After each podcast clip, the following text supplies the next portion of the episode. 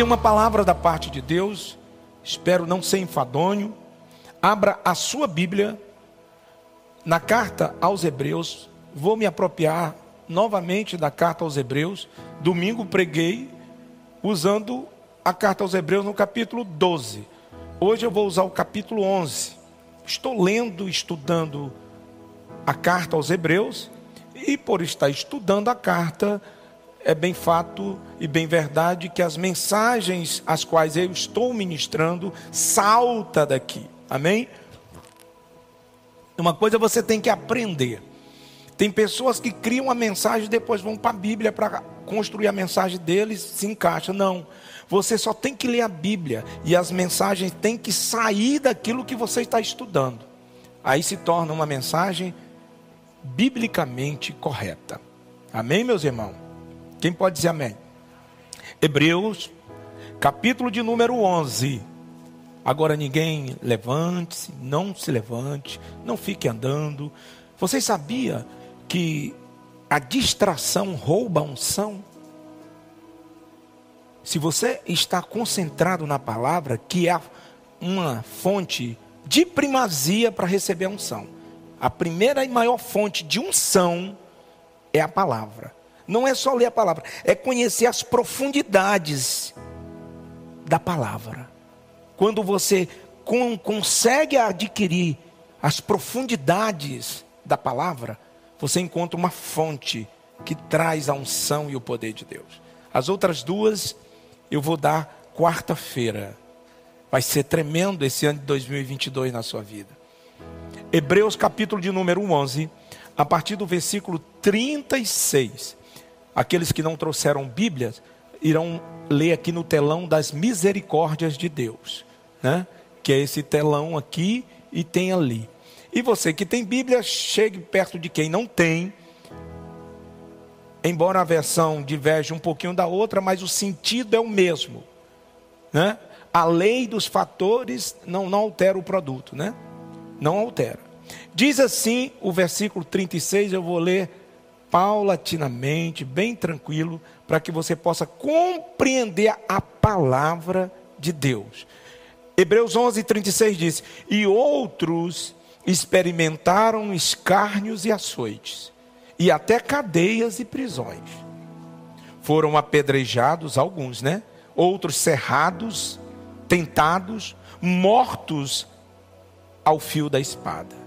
Andaram vestidos de pele de ovelhas e de cabras, desamparados, aflitos e maltratados, dos quais o mundo não era digno, errante pelos desertos e montes, e pelas covas e cavernas da terra. Todos estes, tendo tido testemunho pela fé, não alcançaram a promessa. Olha aí provendo Deus alguma coisa melhor ao nosso respeito, para que ele sem nós não fosse aperfeiçoado. Quer dizer, ele está dizendo que esses homens que são conhecidos heróis da fé, os profetas da antiga aliança, os profetas, quando você lê todo o capítulo 11, você vai ver o nome de alguns, como Moisés, eh, Davi, Isaías, Jefité, e tantos outros. Esse povo, preste muita atenção, eles sofreram essas agruras, essas perseguições, essas dores, essas angústias. Por quê? Porque eles creram. Eles creram na promessa que foi feita através do Pai, quando o primeiro homem pecou no Éden. E Deus sentenciou aquele casal no capítulo 3, versículo 15 do livro do Gênesis. Deu a sentença à mulher, deu a sentença à serpente e deu a sentença ao homem. Mas fez uma promessa à mulher: mulher, da tua descendência nascerá aquele que haverá de esmagar a cabeça da serpente do enganador. A serpente ali é, prefigura o inimigo, o enganador que os enganou. Então, da semente da mulher, da Virgem Maria, nasceu Jesus Cristo, o Salvador do mundo, aquele que restaurou a humanidade, a humanidade ao seu estado original. Através de Jesus Cristo, obedecendo a sua palavra, por que, que Adão e Eva saíram do projeto original? Porque desobedeceram à palavra de Deus.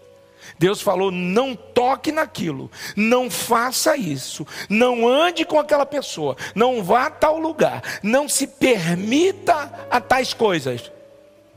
Do mesmo jeito de hoje. Se nós obedecermos a Sua palavra, consequentemente andaremos dentro da proposta a qual Deus programou para todo homem na terra. Sabe qual é o propósito? Ser santo. E hoje eu quero falar sobre santidade. Esse conceito que está totalmente distorcido na mente de muitos cristãos. Esses homens aqui, preste atenção, eles passaram por todas essas situações, viveram escondidos em cavernas, se vestiam mal, se alimentavam mal, por quê? Porque eles não tinham a chave ainda. Eles, eles se moviam em fé. Eu expliquei esses dias aqui. Como era que os homens da antiga aliança buscavam uma promessa? Havia uma promessa no Gênesis, deles serem restaurados. Só que eles não tinham ainda a promessa.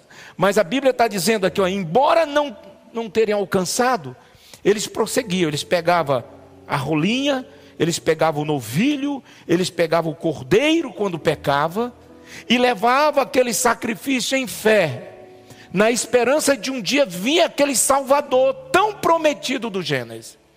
Eles olhavam para frente, nós olhamos para trás, para o Salvador que veio e morreu na cruz pelos nossos pecados. Por isso é que o versículo 40 diz o seguinte: provendo Deus alguma coisa melhor no nosso respeito, para que ele sem nós não fosse aperfeiçoado. O que, que ele está querendo dizer aqui? Ele está dizendo que ninguém, nem na antiga aliança e nem agora, foi salvo sem Cristo. Ninguém será salvo sem Jesus. Ele é o Salvador do mundo.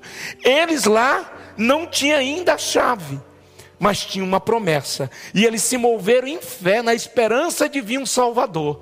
Nós já recebemos um Salvador. O nosso Salvador tem nome, chama-se Jesus Cristo de Nazaré. Ele é o Senhor e Salvador da nossa alma. Como diz muito bem, escreveu muito bem o escritor de Atos, capítulo 4, versículo 12. Porque nenhum outro nome é dado entre os homens pelo qual devemos ser salvo ou devamos ser salvo. Não tem outro nome. Não há outro nome. Não é Tomé, não é Pedro, não é Paulo, não é Maria, não é José. Quem morreu na cruz foi Jesus Cristo. Nós amamos os heróis da fé, o apóstolo Pedro, o apóstolo Paulo, Maria, Virgem Maria, aquela garota que se guardou pura para receber a semente do Espírito Santo, tem que ser honrada sabe? Tem que ser de fato respeitada. Mas Maria não pode salvar ninguém nem a nada. Por quê? Porque quem morreu na cruz não foi Maria. Quem morreu na cruz foi Jesus Cristo. Vocês estão me entendendo? Até a própria Maria, como diz aquela canção, Mary did know. Hein? Até a própria Maria precisou ser salva pelo Salvador que habitou no seu ventre. Ela diz: Ele é o meu Senhor, o meu Salvador. Forte isso. É? Isso gera uma confusão na cabeça dos irmãos católicos. Mas Jesus está esclarecendo isso aos poucos. E nós vamos chegar no céu todos juntos. Amém? Quem pode dizer amém? Então, preste atenção que eu quero adentrar dentro da proposta de como ser santo, o que é ser santo e como andar em santidade. Primeira coisa, Primeira coisa que você tem que entender à luz da Bíblia: não existe santificação sem tentações. Hã? Aí eu vou, eu vou aplicar novamente. Não existe santificação sem tentações. Por quê? Porque o processo para a santificação é vencer as tentações. Ser santo não é uma água benta que você toma, não é um óleo na testa, santo. Ser santo, no conceito de santidade dentro da nossa cultura cristã está totalmente deturpada. A gente pensa que é um, uma, uma imagenzinha bonitinha, pintadinha, que é o santo. Quem é santo? Como é que eu dou o primeiro passo para me tornar um santo? Primeiro passo para se tornar um santo é aceitar a Jesus como Senhor e Salvador da sua vida. Diga comigo, primeiro passo para eu me tornar um santo, eu aceitar a Jesus Cristo, o verdadeiro santo, na minha vida. É, é um antídoto. João diz que é a semente de Deus, Jesus. Quer dizer, é um chips dos céus, que é colocado dentro de nós. A semente de Deus, Jesus. E essa semente, à medida que nós vamos entendendo, ela vai crescendo e vai moldando e mudando a nossa vida. Então, não existe santificação sem tentações. O apóstolo Tiago, capítulo 1, versículo 12. Vamos para a Bíblia? Eu quero pregar usando a Bíblia. Porque o meu discurso sem a Bíblia é pobre. Olha aqui uma verdade, o que respalda o meu discurso. Tiago, capítulo 1, versículo 12 diz: Feliz é o varão, a pessoa que persevera na provação, na tentação. Por quê? Porque após ter sido tentado, a ter sido aprovado, receberá o prêmio da coroa da vida que Deus promete aos que o amam. Então, eu só vou ser aprovado depois de provado. Simples assim. Como é que você vai ser aprovado numa faculdade? Depois que você faz a prova e passa na prova. Sim ou não? Quem entende assim? Alguém entende assim? Da mesma forma é a nossa vida espiritual. Então, por que a santificação, meu irmão, não é uma grei que cai sobre nós? A santificação é um estilo de vida que eu opto agora a adquirir. Eu entendo que preciso de Deus, eu percebo que as decisões às quais eu me movo para mover nesse mundo não está dando muito certo, então agora eu, eu vou adaptar um novo estilo de vida. Qual é? O que vem de Cristo. Então é um estilo de vida. Na realidade, uma vida totalmente oposta à que eu herdei dos meus antepassados eu que herdei da minha cultura. Em 2 Coríntios, capítulo 3, versículo 18, Paulo diz assim: E todos nós agora, os que são santos, todos nós, com a face descoberta, quer dizer, se permitindo, confessando os pecados, mudando com a face descoberta, contemplamos agora a glória do Senhor, segundo a sua imagem, estamos sendo, diga comigo, transformados. Como? Com glória cada vez maior. Tem uma versão que diz que de glória em glória. Então, a santificação, ela cresce, tem os níveis de santificação.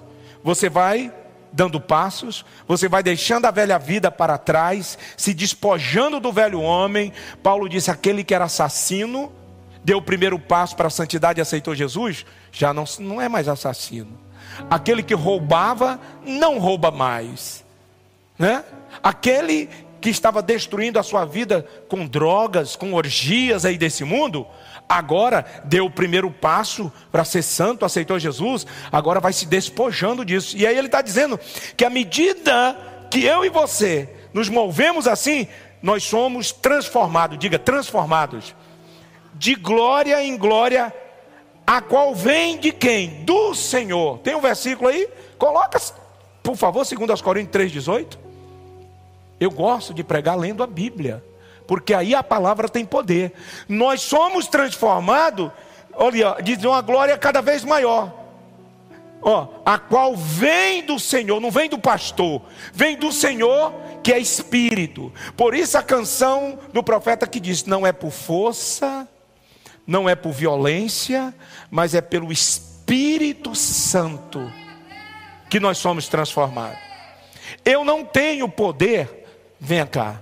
eu não tenho poder de colocar Jesus dentro de ninguém. Por exemplo, eu sei o que eu carrego. Eu fui ungido por Deus. Muitas vezes as pessoas falam, pastor, você estende a mão, as pessoas caem. Caem não são, alguns caem sendo libertos de espíritos imundos. Mas eu não tenho o poder de chegar e falar assim: Jesus, entra dentro dele. Não. Esse poder eu não tenho. Por quê? Obrigado. Preste atenção, deixa eu ensinar. Evangelho de João, capítulo 6, versículo 44, Jesus disse: Ninguém pode vir a mim se o Pai que me enviou não o enviar. Um dia eu estava conversando com um amigo, hoje é amigo meu, há muito tempo atrás, lá em Goiás ainda. Um cara muito inteligente, estudava os astros, muito inteligente. Ele falava assim, para mim assim, pastor, eu acho muito bonito os cristãos, especialmente os evangélicos. Eu acho bonito. Tem alguns, olha o jeito dele, tem alguns que são assim meio desobedientes, mas a maioria, ele morava na, na rua que passava logo abaixo era a igreja principal. Ele disse: Eu acho bonito a conduta, o jeito que o povo se veste. Hã? A gente não vê esse povo nos bares, a gente não vê. Ele falando. Mas eu posso dizer uma coisa para você? Eu não creio, não, ó, cara. Essa já li tudo, até eu já li a Bíblia e tal, mas eu não creio, essa história é muito louca. Eu tenho dificuldade de crer que existe um inferno com demônios mesmo, e que existe um céu de paz. Aí eu falei, ó, eu citei esse versículo para ele, que foi Jesus que falou: Ninguém pode vir a mim se o Pai que me enviou não o atrair. Eu digo, eu vou fazer algo. Uma coisa eu posso fazer. Eu vou orar para que o mesmo Deus que se revelou a mim revele a sua pessoa. E orei. E Deus se revelou a ele. Ele falava assim para mim: Rapaz, vocês todos aí iluminados, todos recebendo dessa coisa boa, e eu não sabia nada disso. Cara, muito inteligente ele. Aí ele diz assim: Olha, eu ia lá e via aquele povo dando glória. Eu ficava assim: esse povo está louco. Aí Deus, assim, pega esse, eu gosto que Deus pega essa turma. Quando Deus batizou com o Espírito Santo, ele saía soltando e falando em línguas e ficava mexendo com as mãos e nem aquele negócio todo. Ele diz: Rapaz, é bom demais. A gente quer jogar para as pessoas, mas não consegue. Eu digo: Não, a gente tem que orar pelos outros para que eles possam receber essa graça. Nós pregamos o Evangelho, mas quem convence, diga, é o Espírito Santo. Diga, eu tenho que falar de Jesus para as pessoas. Eu tenho que orar pelas pessoas. Sabe?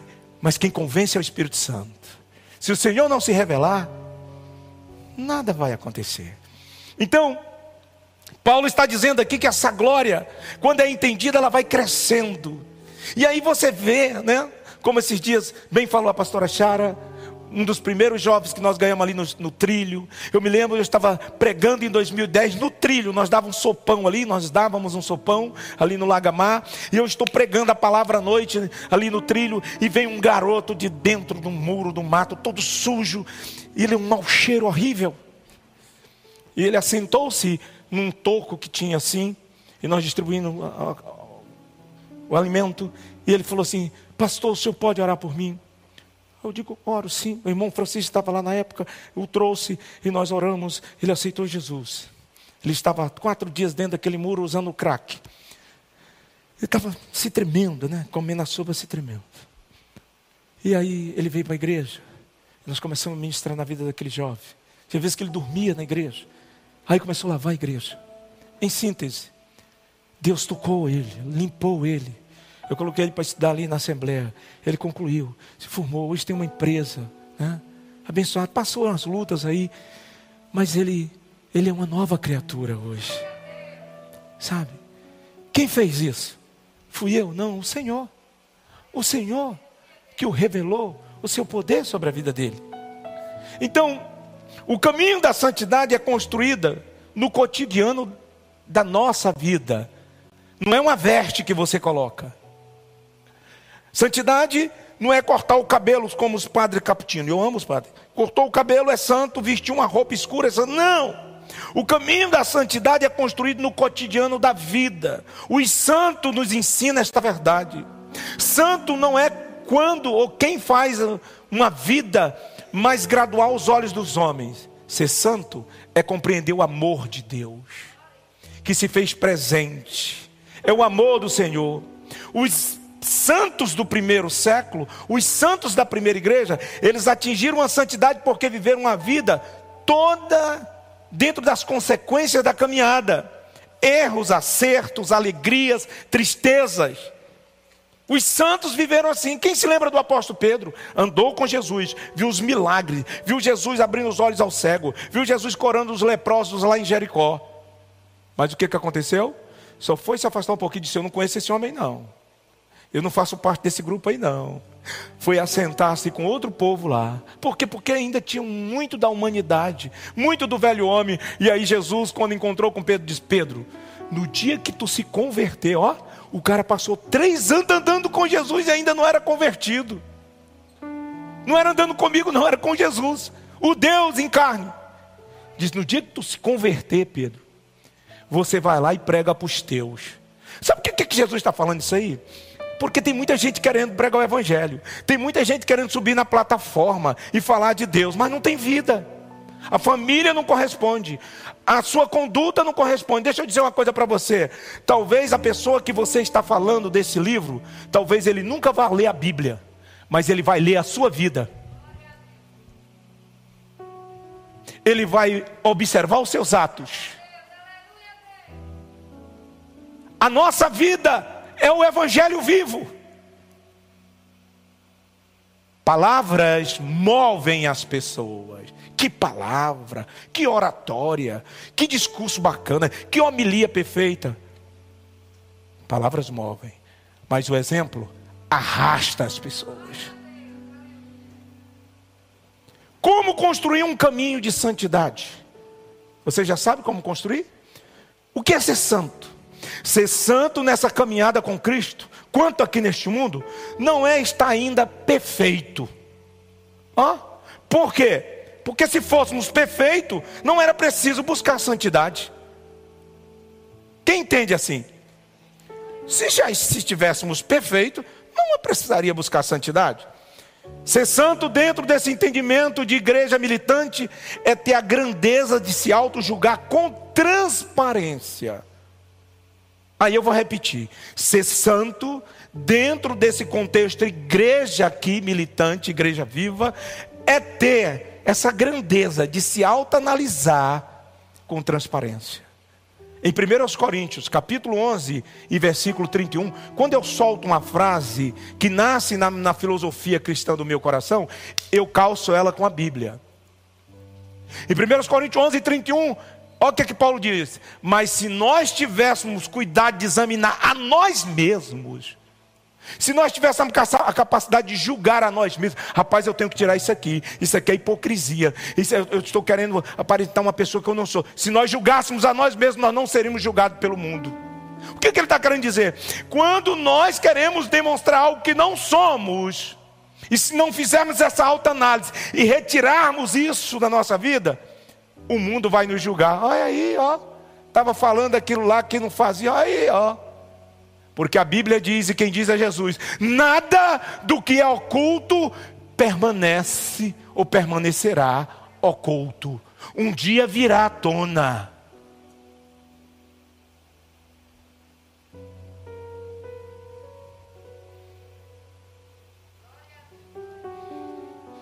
Há uns 10 anos atrás, eu fui chamado a, um, a uma UTI aqui em Fortaleza.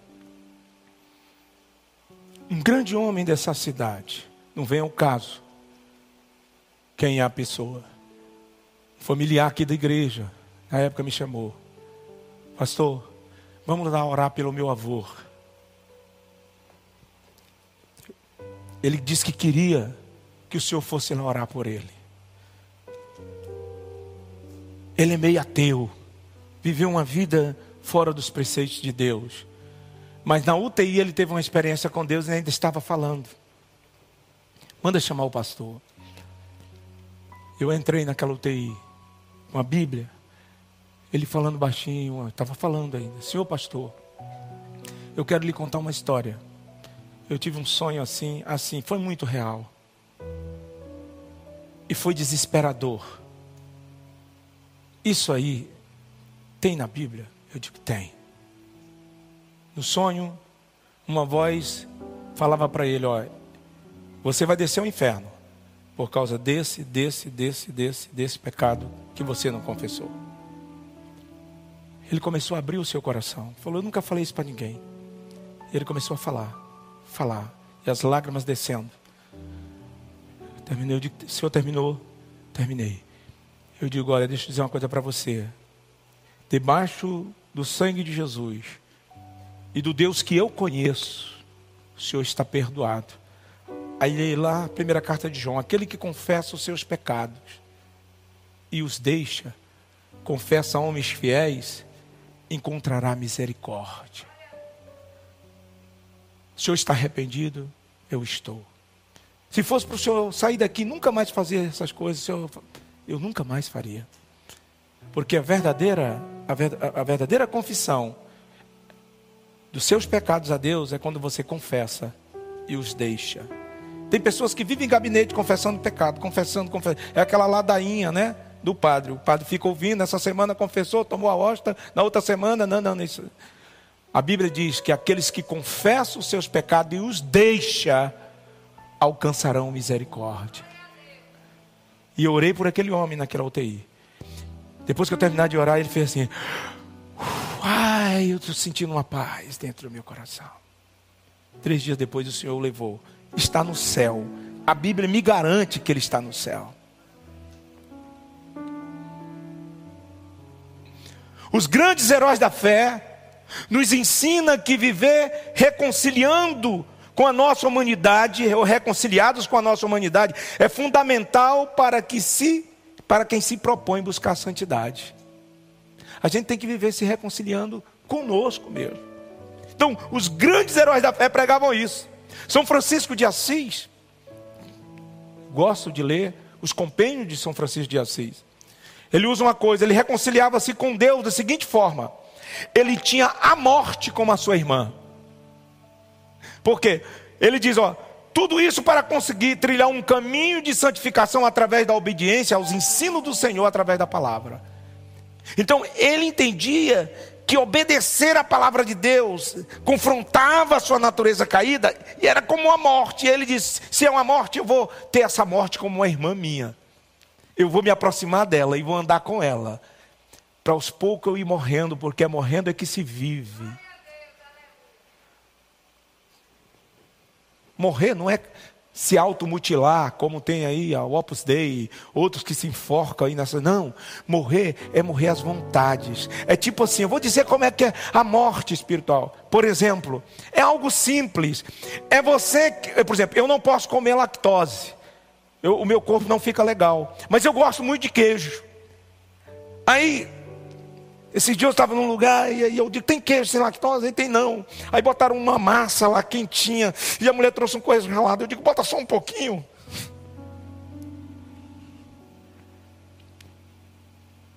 É semelhante à nossa vida espiritual. Tem coisas que Deus fala assim, não, não faça. Aí, só um pouquinho, só uma olhadinha. Não. Quem está me entendendo? Eu estou pregando fácil, não estou complicando. Então, o que fazer com as nossas próprias imperfeições? O que a gente deve fazer? O caminho da santidade passa essencialmente pelo território humano que compõe o nosso ser. Presta atenção: buscar a santidade e esquecer-se de reconciliar-se com o ser humano é fonte de problemas psicológicos. Você está aí? Deixa eu vir para esse lado de cá, esse povo aqui está mais atento. Ó, deixa eu ler aqui.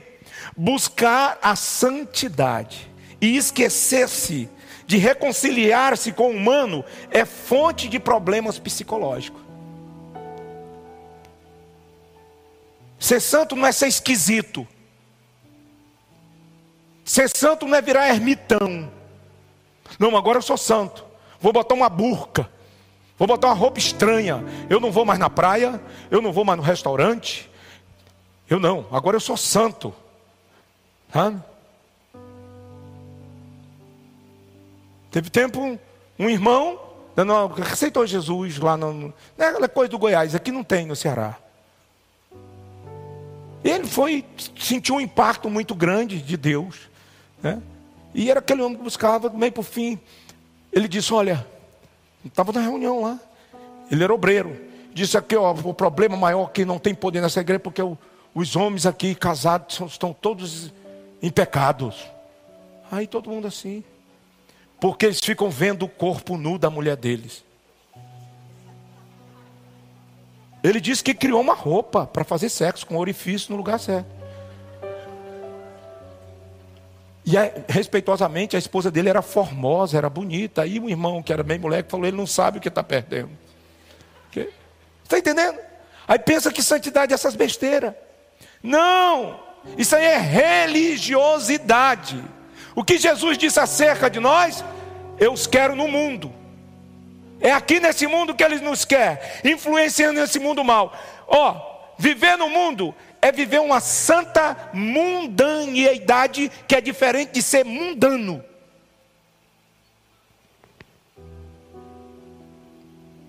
Tem pessoas que é mundana, gosta da maldade e do mal. Você está aí ou não? Muitos têm trilhado esse caminho perigoso. Olham para os santos do passado como se eles nunca tivessem pecado na vida.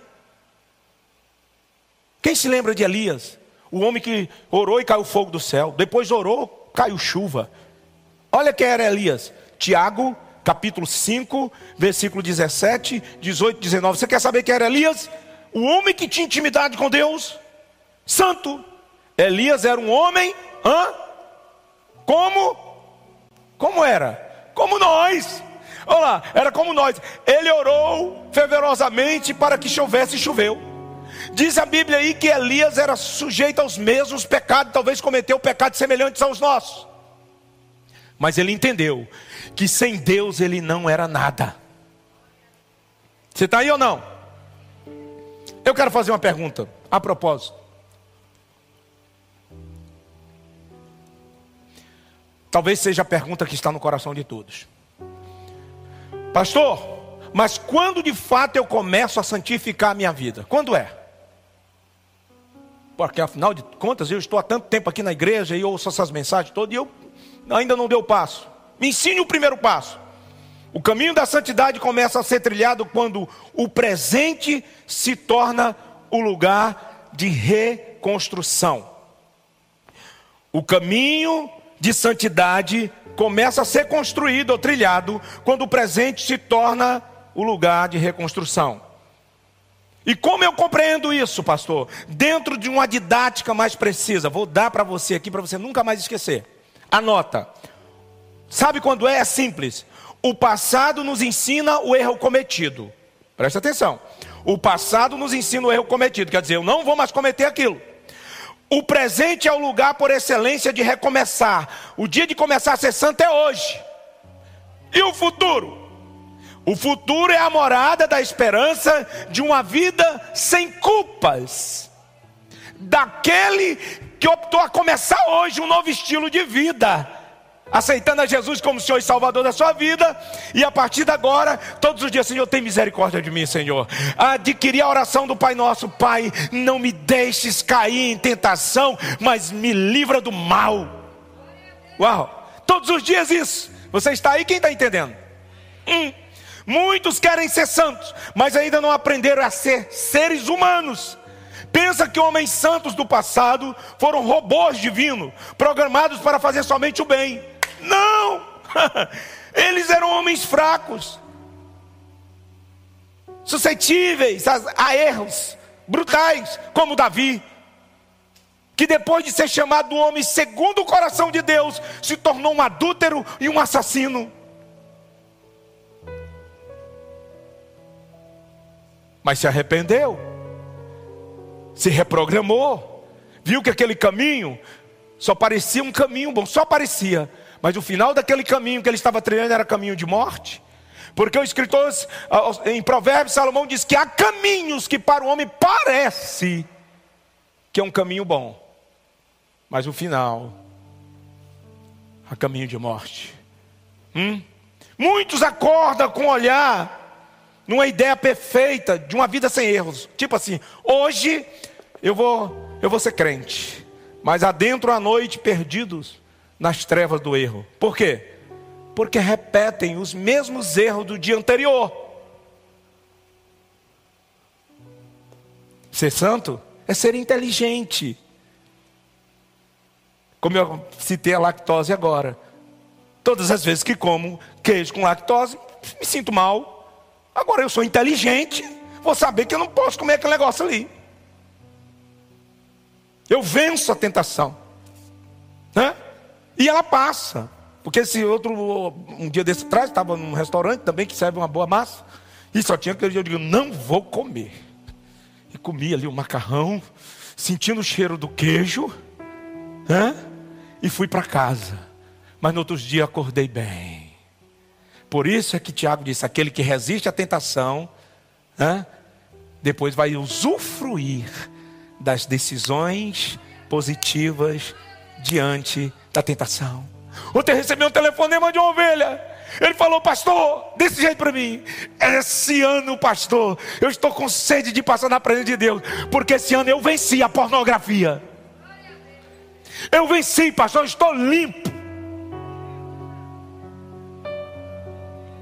Uau! Que lutas que nós passamos. Dia de lágrimas, família chorando, esposa chorando. E ainda bem que ele é crente. Todas as vezes que errava, chegava, pastor, me ajuda. Ele disse: Mas esse ano eu vou esfregar na cara do diabo, que essa porcaria é dele, não é minha. Se serve para você, toma uma posição e entra em 2022 dizendo: esse ano vai ser o ano que eu vou vencer essas anomalias doentias. Você está aí ou não? Não consegue, muitas pessoas não conseguem numerar os lugares certivos da alma, onde o inimigo encontra o alvo perfeito para fixar os seus dardos inflamados. O apóstolo Paulo, escrevendo a carta àquela cidade em Éfeso, ele diz: Ei, ficai, pois, atento, segurando o escudo da fé, porque o inimigo lança os dardos inflamados nos lugares vulneráveis do nosso ser. Aonde é que você está dando sinal para o inimigo te atacar? Está acendendo faróis carnais para o inimigo te atacar? Apague isso, silencie isso. Deixe o inimigo, a escura, se esconda debaixo das asas do poderoso Deus. A sombra do onipotente descansará. O salmista de direito do Senhor, Ele é meu Deus, Ele é o meu esconderijo, é o meu refúgio. Nele eu vou confiar. Você está aí? Quem está aí? Está me ouvindo?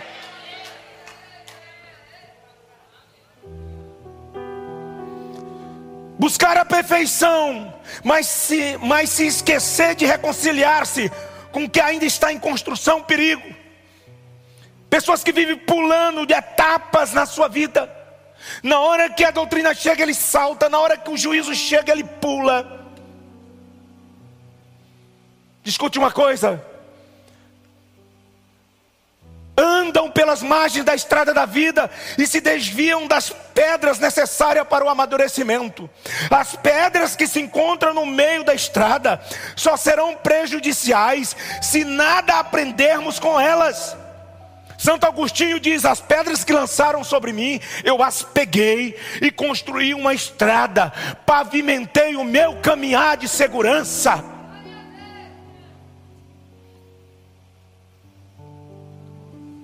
Eu vou terminar. Eu quero ir para casa almoçar. Almoçar? É, alguém tem que jejuar nessa igreja. A fome apertou tanto que eu cheguei ali agora. Na cantina eu digo: não dá mais não, Jesus. Filho, um pão de queijo, um café. E nem paguei. E nem estou pretendendo também pagar. Alguém me ajude e pague o café e o pão de queijo ali na cantina pelo pastor. Eu vou dar aqui dois ou três passos para você aprender a andar em santidade. Alguém quer? Hã? Primeiro passo para sermos santos é identificarmos as nossas imperfeições e se permitir ao trato divino. Ao trato. Paulo escreve a bula da santidade em Filipenses 1,6. Qual é a bula? Aquele que começou a boa obra de santificação na nossa vida, ele haverá de aperfeiçoá-las até o dia da morte, até o dia da vinda do Senhor Jesus. Sabe? Ele vai continuar com seus golpes divinos necessários para o nosso processo de crescimento na Sua presença. Deus vai dando golpes na nossa natureza, nas nossas vontades, nas vontades caídas, e vai nos moldando a Sua imagem e a Sua semelhança. Hã? Os heróis da fé só foram considerados santos porque buscavam a cada dia refazer a sua história. Como? Nos erros da vida, descobrir em cada nova manhã o que? Uma chance de recomeçar. Você está disposto a recomeçar do zero hoje? E amanhã começar um, uma nova história entrando num jejum profético? Segundo passo, eu vou ser rápido e sucinto. O segundo passo para o caminhar de santidade é fazermos a cada novo dia uma oportunidade de recomeçar. Quem nunca encara os seus pecados dificilmente conseguirá encontrar meios para vencê-los. Tem que encarar. É mais fácil maquiar-se o erro do que olhar no espelho da nossa alma e reconhecermos o verdadeiro rosto que temos. Quem somos? De fato. Às vezes é mais fácil e bonito vivermos como um ideal de santidade do que nos esforçarmos para mudar nossas atitudes, que nada contribui nesse crescimento, nesse crescimento cristão. Deixa eu dizer uma coisa para vocês: ser santo não é fácil, mas entenda, ser santo não é impossível. A Bíblia não, não nos iria cobrar santidade se fosse impossível. 1 de Pedro 1,16 diz: ser de santo porque o Deus de vocês é santo. Terceiro passo e último passo. O terceiro passo para a santidade é buscarmos a santidade no cotidiano da nossa vida. Esse aqui é muito importante. Terceiro passo para andarmos no caminho da santidade é buscarmos a santidade no cotidiano da nossa vida. Amar mais aqueles que vivem ao nosso lado. Honrar mais aqueles que estão mais perto de nós. Eu não sei quanto a vocês, mas um tempo na minha vida eu tinha um cuidado de honrar as pessoas. Ei, aqui e tal. Aí, lá em casa, não, isso aqui não. Aí um dia o André falou: pô, pai, você é tão educado com as pessoas lá fora, tem hora que você é tão áspero com a gente aqui. Eu digo: olha aí, rapaz. Porque nós somos condescendentes conosco próprio e a gente sempre quer mostrar uma coisa bacana, principalmente pastores, quer mostrar uma perfeição, né? Aí eu falei, cara, eu tenho que ser pastor dos meus filhos. Eu tenho que ser pastor da minha mulher. Hoje a gente, cara, a gente conversa, tem hora, ei, negão, maneira aí a onda aí. Eu quero dizer para vocês, debaixo do sangue de Jesus, eles estão aqui, todos eles. Você sabe como é que eu meço, consigo medir a têmpera do ministério de um homem de Deus? Quando ele está pregando, a mulher está sentada e o filho está ouvindo. Porque se eu não conseguir pregar o evangelho para eles que vivem comigo, eu vou pregar para quem? Quando eu chego na igreja, que a mulher do pastor está lá pelo fundo, cadê os filhos? Não, não estão aqui não, está na chácara. Eu digo, tem alguma coisa errada aí. Se o evangelho que eu estou pregando eu não consigo tocar minha casa, está errado.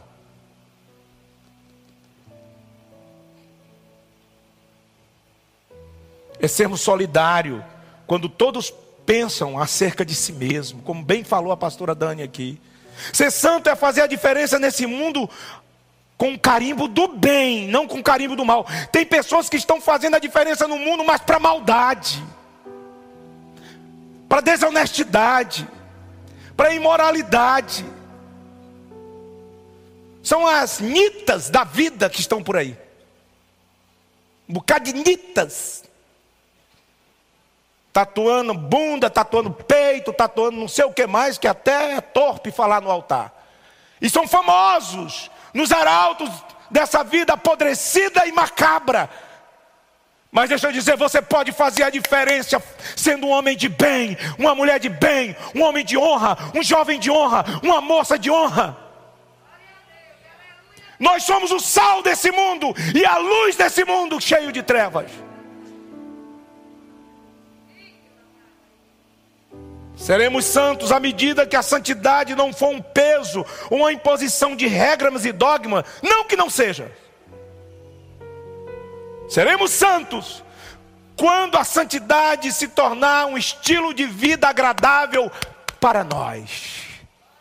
Não, eu não quero isso aí, não, meu irmão. Vou não. Não, meu irmão, estou muito bem. Oh, estou muito bem com a pessoa do Espírito Santo aqui. Não, é, não, eu nem vou me envolver, meu irmão, porque se eu começar isso aí, eu vou entrar em aflições. Eu não sou trouxa. Eu já me desviei disso aí, eu já me libertei disso aí. Eu não quero nem conversa com isso aí, não. E tá, tô, irmão, estou muito bem, irmão. Hoje eu durmo em paz. Oh, meu irmão, hoje, hoje os demônios não me perturbam. Eu que tenho autoridade sobre eles. Em nome de Jesus. Santificação exige vencer muitos inimigos. Temos uma noção espreita.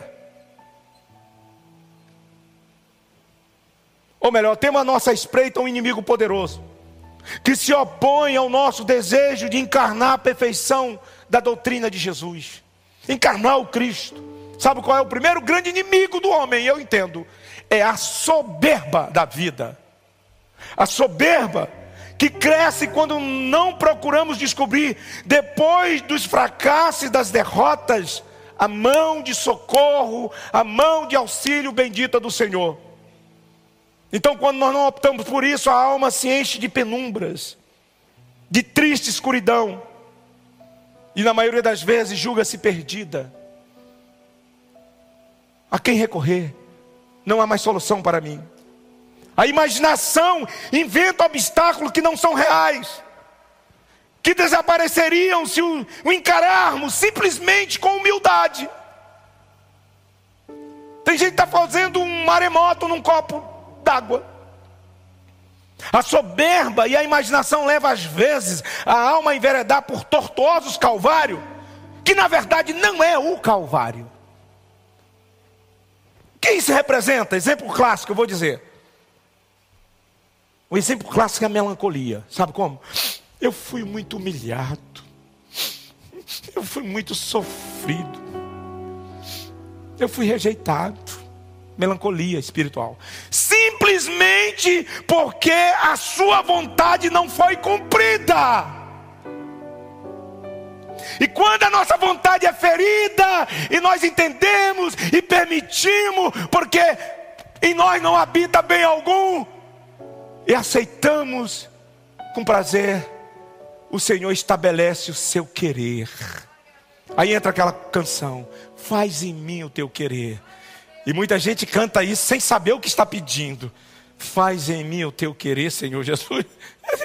Tem certeza que você quer o meu querer? Porque os meus pensamentos não são os vossos pensamentos. Aí já complica tudo. Outro inimigo poderoso. Outro inimigo hipócrita da nossa santificação. Esse aqui é violento. É pensar que esta batalha interior de que se dirige a nós são dragões extraordinários. São demônios que cospem fogo. Isso também é mais uma manifestação de orgulho. Queremos lutar, mas estrondosamente, com um glancor de trombeta. É porque você não sabe, pastor, o nível da minha batalha. Uau! Tempo eu fui conversar com uma pessoa, falou: é porque os demônios que estão vindo sobre mim são enormes, altãos, bichão. A pessoa tem que exacerbar o seu poderio. É porque eu sou um mártir desse tempo presente. Estão me jogando na fogueira santa. Ai, meu Deus. Aí quando a pessoa fala isso, eu conheço um pouquinho de Bíblia, o versículo salta. Eu olho lá, 1 de Pedro 5 e 9. Ai, coloca, por favor. 1 de Pedro 5 e 9. Você que está achando que é o queijinho dourado dos céus. É a síndrome de Elias. Elias diz: Só eu fiquei aqui, Deus. Só quem é crente nessa igreja sou eu. Aí Deus, baixa a bola, Elias. Eu guardei sete mil que não se comeram na mesa de Jezabel. Tu nem viu eles, estão todos guardados orando por ti. Primeira de Pedro 5 e 9. Ai, eu vou ler o versículo. Ele diz assim: Aos quais resisti firme na fé, está falando das tribulações sabendo que as mesmas aflições que você está passando se cumprem entre os vossos irmãos no mundo. As mesmas lutinhas, as mesmas batalhinhas se cumprem em toda a igreja no mundo. Uns são tentados numa coisa, outros são noutra, mas se for convergir, todos são provados. Devemos convencer-nos de que o maior inimigo da rocha. Ai, a, recebe essa filosofia aí? Recebe. Anota, não é minha não. Sabe? É de um homem chamado Ruth Zimmer. Olha, anota. Devemos convencer-nos de que o maior inimigo da rocha não é a picareta ou o machado, e nem o golpe com o instrumento mais preciso ou contundente que seja. Você sabe qual é o maior inimigo da rocha? essa gota miúda que se infiltra gota a gota por entre as fendas do penhasco até arruinar a estrutura.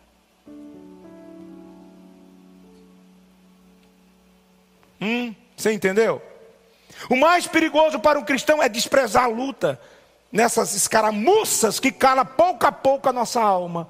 São famosos pecadinhos. E vai acumulando, e vai acumulando, e a gota de água em pedra dura. Porque o pecadão, muitas vezes, você vê o pecadão, não é você, você não, o pecadão não, mas é aquela coisa pequena, e você vai acumulando, vai acumulando, quando pensa que nada, BUM! Morreu. Não sente mais prazer de vir para a igreja, não sente mais prazer de nada, não lê mais a Bíblia. Ah, nem sei se vou. Você vai para a virada do ano? Sei não, acho que é melhor ficar aqui em casa. Ai, estou tão cansado.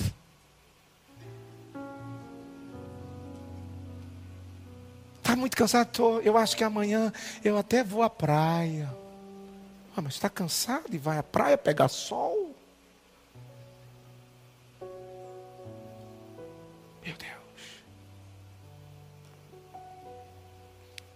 Ouça o que o nosso Senhor disse. A Dani também citou, Lucas 16 e 10. Quem é fiel no pouco, também é no muito. E quem é injusto no pouco, também é no muito. Coisa pouca que vai acumulando até destronizar. Conclusão: não podemos parar.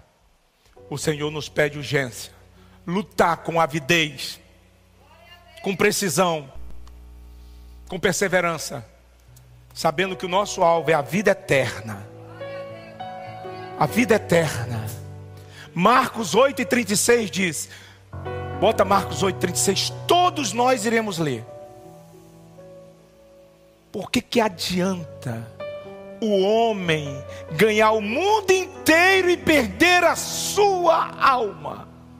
O que dará o homem em troca da sua alma?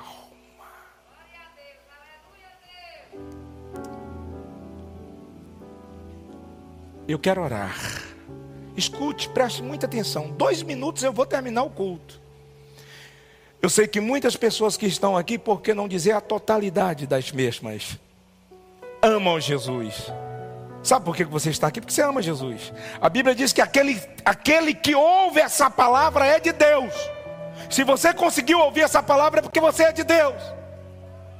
Mas entenda uma coisa: a salvação não é só eu saber que sou de Deus, porque você pode, escutem, comprar uma passagem num navio. Você comprou a passagem, pagou a passagem, você tem a passagem, você é dono da passagem, você sabe o destino, conhece o navio, sabe qual é a, sei lá, a, a, a suíte, tem o número da suíte, é sua por direito. Mas se você não embarcar no navio, você não vai chegar a lugar nenhum. Então não basta só você ter dentro de você, eu sou de Deus, eu quero Deus. Romanos, capítulo 10, versículo 9, diz que com a boca eu confesso e no meu coração eu creio. A Bíblia continua dizendo: aquele que se envergonhar de mim diante dos homens, eu me envergonharei dele diante do meu Pai que está nos céus. Como sou salvo, como entro nessa proposta de ser santo? Erguendo a minha mão, dizendo: Jesus, eu te aceito como Senhor e Salvador. Tem alguém aí querendo erguer a sua mão e dizer assim: Jesus, eu te aceito. Abra a boca, todos digam: Jesus, eu te aceito como meu Senhor e Salvador da minha vida. Mais uma vez, para não esquecer, aqueles que ficaram tímidos, vão falar em alto e bom som, porque isso aqui move a região celestial e derruba demônios e maldições. Diga comigo, Senhor Jesus, eu te aceito como meu único Senhor e Salvador da minha vida. Diga, escreve o meu nome no livro da vida, no livro dos salvos, no livro daqueles que vão morar a eternidade contigo. Diga, apaga o meu nome do livro do inferno, do livro dos amaldiçoados. Quem pode dizer amém? Baixa a mão, todos. Presta atenção, porque é a última pergunta que eu vou fazer.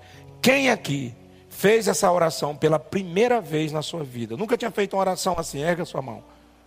Ali tem uma pessoa, aqui tem outra, quem mais? Ali tem outro, quem mais? Os que levantaram a mão, vem aqui, vem aqui.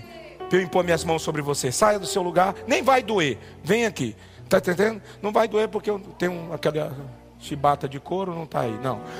Não tem não, é brincadeira. Não tem nada de chibata de couro. Vem aqui, à frente. Eu quero consagrar sua decisão ao Senhor. E a partir de hoje o Senhor está vendo. Está sendo registrado nos céus. Pode vir. Está sendo registrado em livro nos céus. É porque é pela fé. Mas pastor, eu, se eu ficar aqui na mesma coisa, possa que seja.